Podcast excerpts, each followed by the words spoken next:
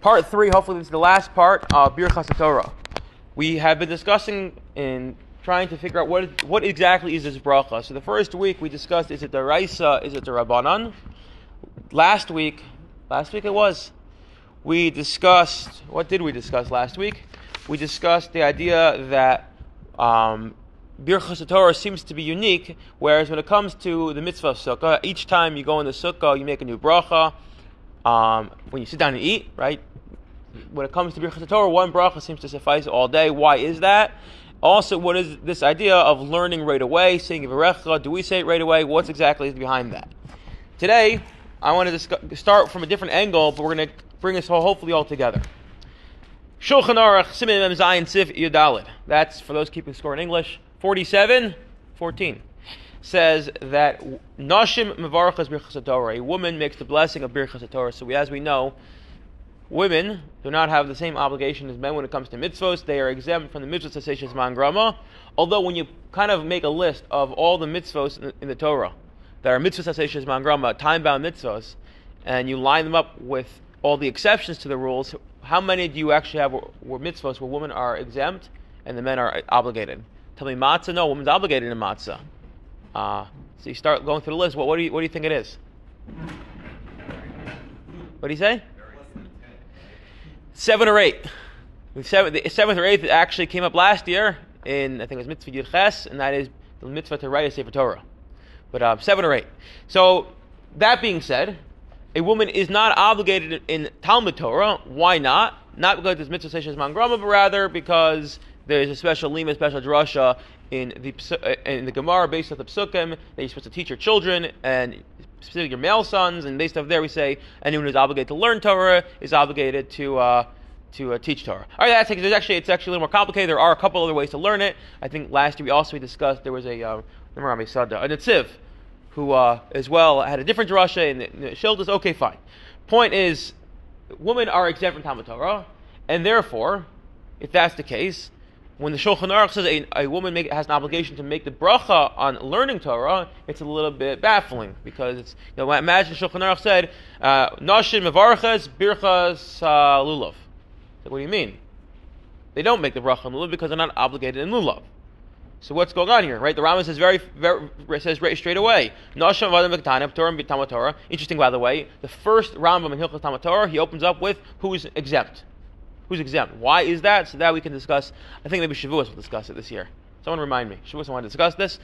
Women are and they're exempt. Avakatan av chayiv lilmod. A, child, a father is obligated to teach him.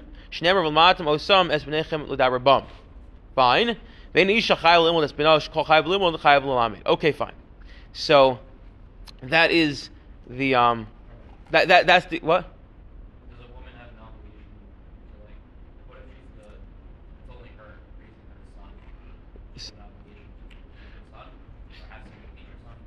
So it, it's a little bit more. Yes, the obligation probably te- have someone teach her son. Maybe the obligation might be on the bezdin, similar to if a father is not alive, who has to do the bris exactly.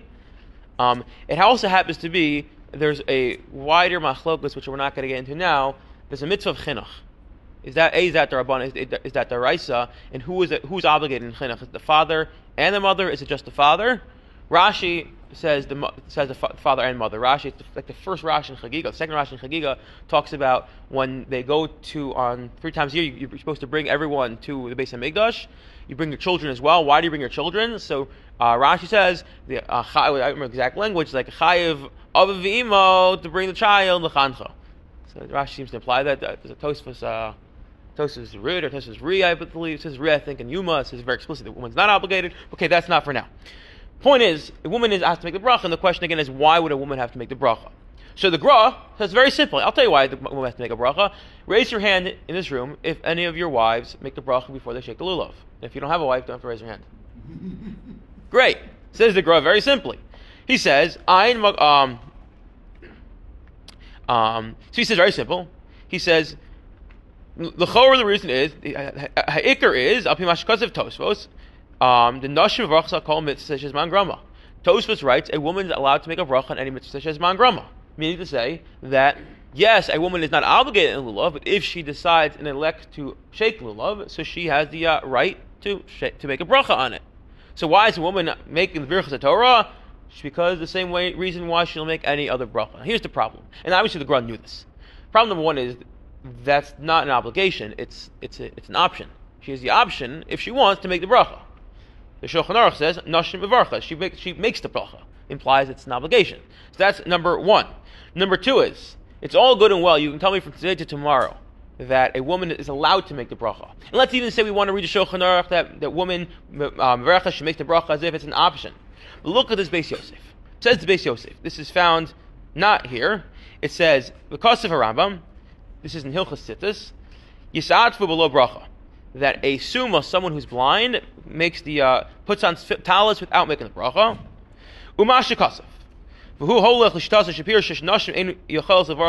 Baturas.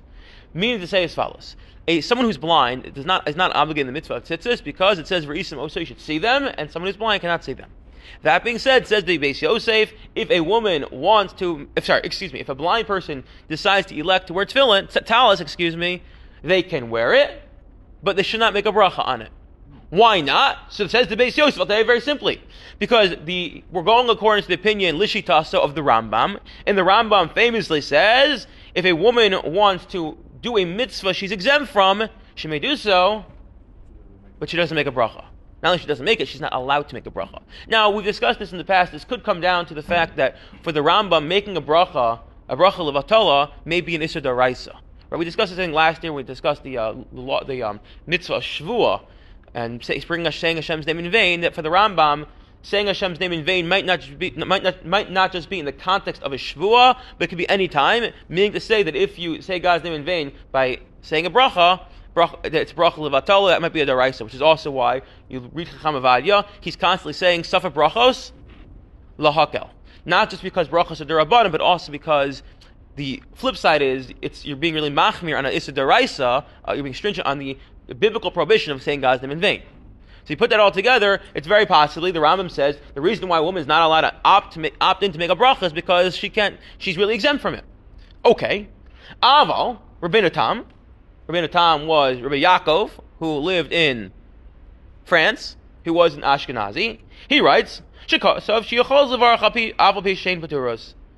he thinks, in a Tom thinks, a woman is allowed to, or a blind person is allowed to make a bracha if they want.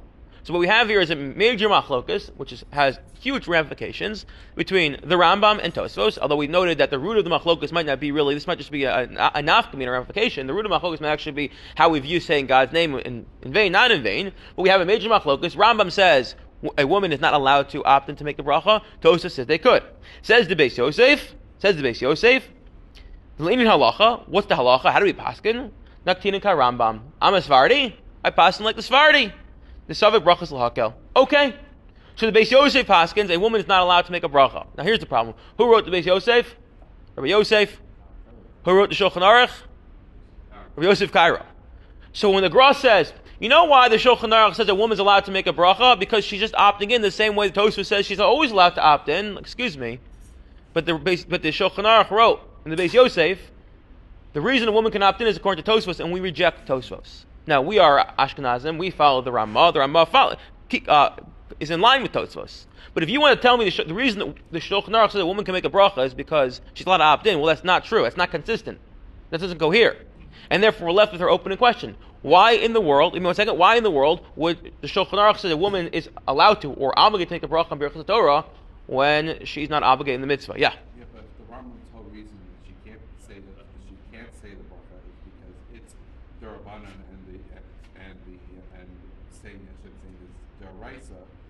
Then that would apply to Birchas Torah.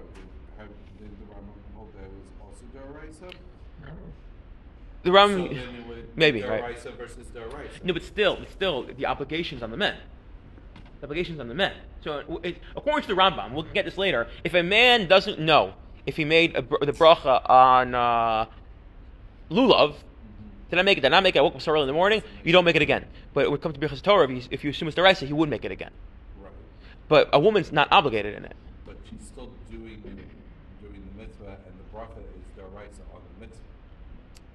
Yeah, but I, I, I but she, she, she's opting into it. You're bringing and you're raising a different, uh, more of a a, philosophical issue, or less more, I can say philosophical, and that is in general when you opt to do a mitzvah versus someone who has a full obligation, what is the relationship? And I'll tell you a, a major place where this plays out is as follows: If I am biblically mandated to make a bracha, and you were rabbinic, you can't necessarily make the bracha to help me fulfill my be motzi me.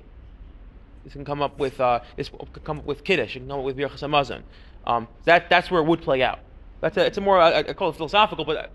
But let's, leave it at that. I hear what you're saying. I, I, don't think it's again. I think the bigger issue really is a woman is, is exempt. Not only she's exempt, she's not allowed to. For some reason, the Shulchan Aruch says, "Oh, she's allowed to." The Gra like, "Oh, because you're following Tosfos." Look, for the Gra, the Gra knew this Machlokes Rambam and Tosfos. The Gra knew more Torah than anyone else alive.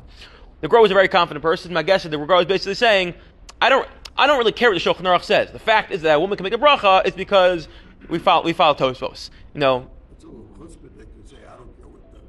it's the Gra. It's the, it's the, it's the Gra. You know, there's a, there's a um, there's Nigeris from the Chazon Ish. The Chazon Ish, eh, the yeah, the Chazon Ish was writing. He was responding to someone who, who was like who wrote something. I know it was against the Gra. I don't remember what it was. He basically writes, look, every generation there's like those there were those leaders, Yehuda Hanasi, the Masorah is like Yehuda Hanasi, and the Rashba, the Rambam, the Rashba, the Gra, like he puts them in that in the category of like the okay. So what, what's the case here? So the Magen Avram says, I have a very simple solution. It says the Magen Avram as follows. Ready for this? Noshim chayavos. The other chav is limon dina shalem. One minute. A woman is obligated to learn Torah. Why is she obligated to learn Torah? Because she got to know stuff. Exactly. How could she operate a business if she doesn't know Choshen Mishpat? How can she kasher kitchen if she doesn't know the laws of kashrus? How could so therefore, therefore says the Magen Avram, the chayav is lilmo din and shalahem. She has to learn her brachos. Fine, and she has to take karbanos, and she's chayav in part of tefillah, and therefore she makes the bracha. Now we're gonna argue with this Magen Avram. First of all, so again, why does Shulchan Aruch say she's obligated? Because she is obligated to learn. She's obligated to learn because she has, she needs to know. Right? Part of part of the reason we learn Torah is lilmo lamanas lasos. Now here's the problem. First of all, you can, uh, well, Tisha B'av morning. Do we make when do we make Berachas Torah? Make it morning. We make it in time, right?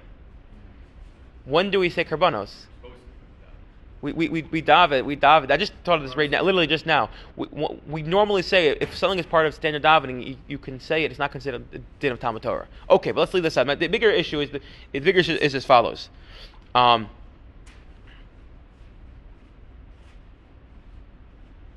the bigger issue is, says the, uh, the Gram, or Moshe Soloveitchik, this that this that a woman is learning in order to do is that Talmud Torah or is that Hechsher Mitzvah? Meaning to say as follows Who here makes a bracha when they tie the lulav? the whole reason we uh, don't repeatedly say brachas of Torah is because we're constantly thinking about correct that's our argument. But part of that constant thinking about Torah is, oh, what do I do in this situation? It's practical. Well, that, that, you're about to tell me. No, that was that, that was my that was my interpretation. That was my interpretation. The fact is that we're constantly thinking about Talmud Torah. It's in our minds. I added in because you know when you when you when you, when you uh, get up in the morning, you think, oh, I'm doing some in this. I'm When I saying part of the literal practical is, I mean, part of the little thinking about it is practical of constantly worrying about what you're doing and what you're not doing. If are doing that, then then how are you arguing that it's that it's something constantly? because on your to- Torah is on your mind. Yisab Yom V'Layli. You should be learning. That, that, that, that, that's what Tosfos says. Um, no, but here, just, just go back for a second here. You don't make a bracha when you tie your, t- your, your lulav. Most assume you don't make a bracha when you make, your, when you make your sukkah, although there is an argument from the Yerushalmi that building a sukkah is a mitzvah. The point is, machshira mitzvah, preparations for mitzvah, we don't make a bracha on. So the Ram want to argue, and again, you, you can argue with this, and you have a fair line of reasoning, that if you're just she's just learning in order to do, that's purely machshira, it's pure, purely preparatory, and therefore she should not have to make a bracha on that. We're back to square one. So what's the answer? Comes along the Grizz, Brisker Rav, or the Rav in some circles, and he says as follows. He says as follows. He says, "V'hinei." Kvar hikshu had nashim v'rachas birchas Torah. This that women are exempt, are obligated birchas Torah, but Torah Torah, but they're exempt from Talmud Torah. So why are they making the bracha?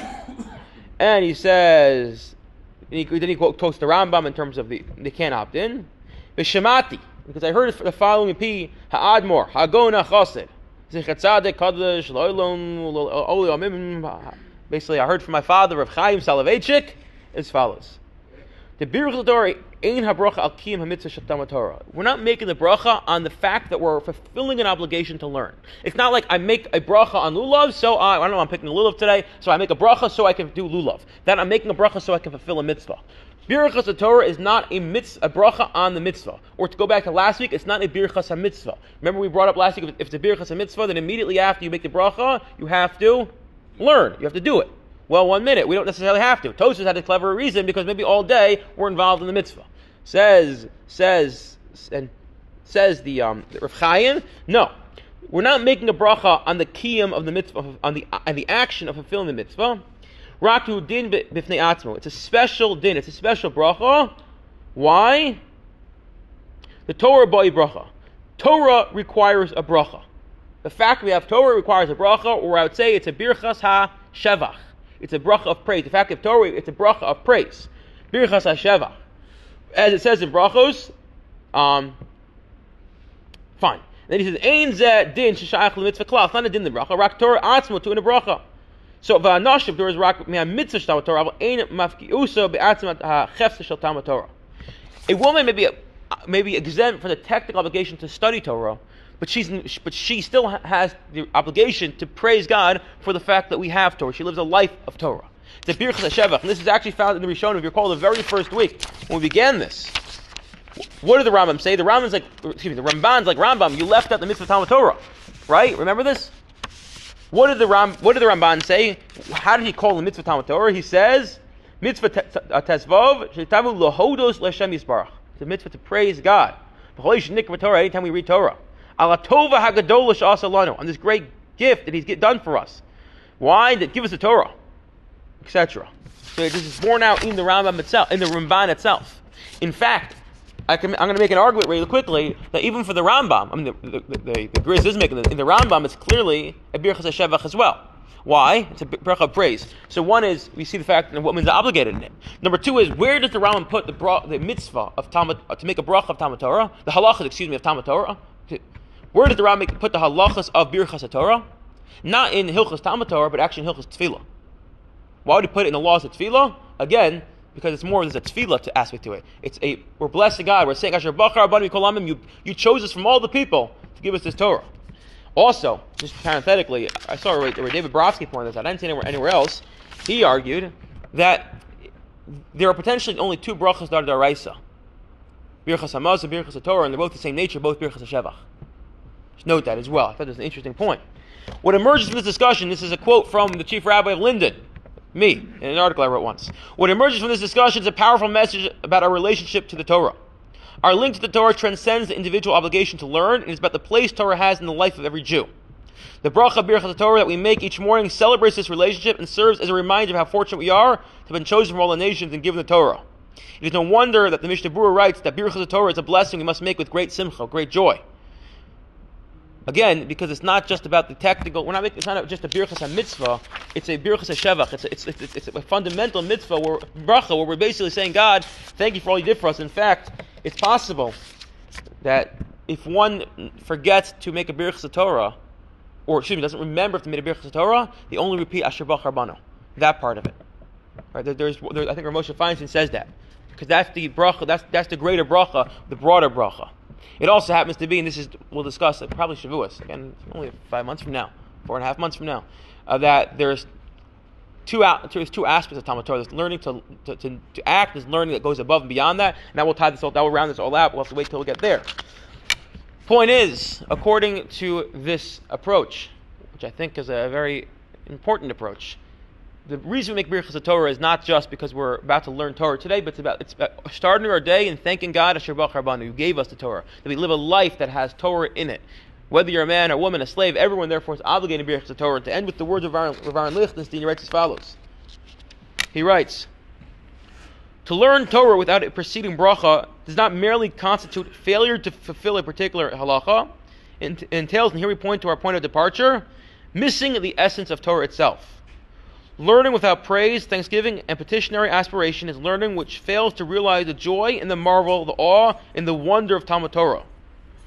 To learn with indifference or even presumed dispassionate objectivity grounded in, in intellectual curiosity is to reduce Devar Hashem to an academic. In effect, such learning disregards, perhaps even implicitly denies the new character of Torah. Small wonder then that there is an Isser. We're trying to, again, frame Talmud Torah as not just an intellectual uh, pursuit, but it's about Dvar Hashem, it's about encountering the divine. In fact, as we noted also last year, the uh, Ezu Avodah Shebelev, what is the service of the heart? Zu, tam, zu says the Sifri as well, and the Rambam quotes it, Zu Torah. The dual connection between ta- Talmud Torah and Tefillah both being some way of encountering Hashem. This theme is complemented by the elaboration of the Maharal, addressing himself to the Gemara Nadar, which we opened up with three weeks ago.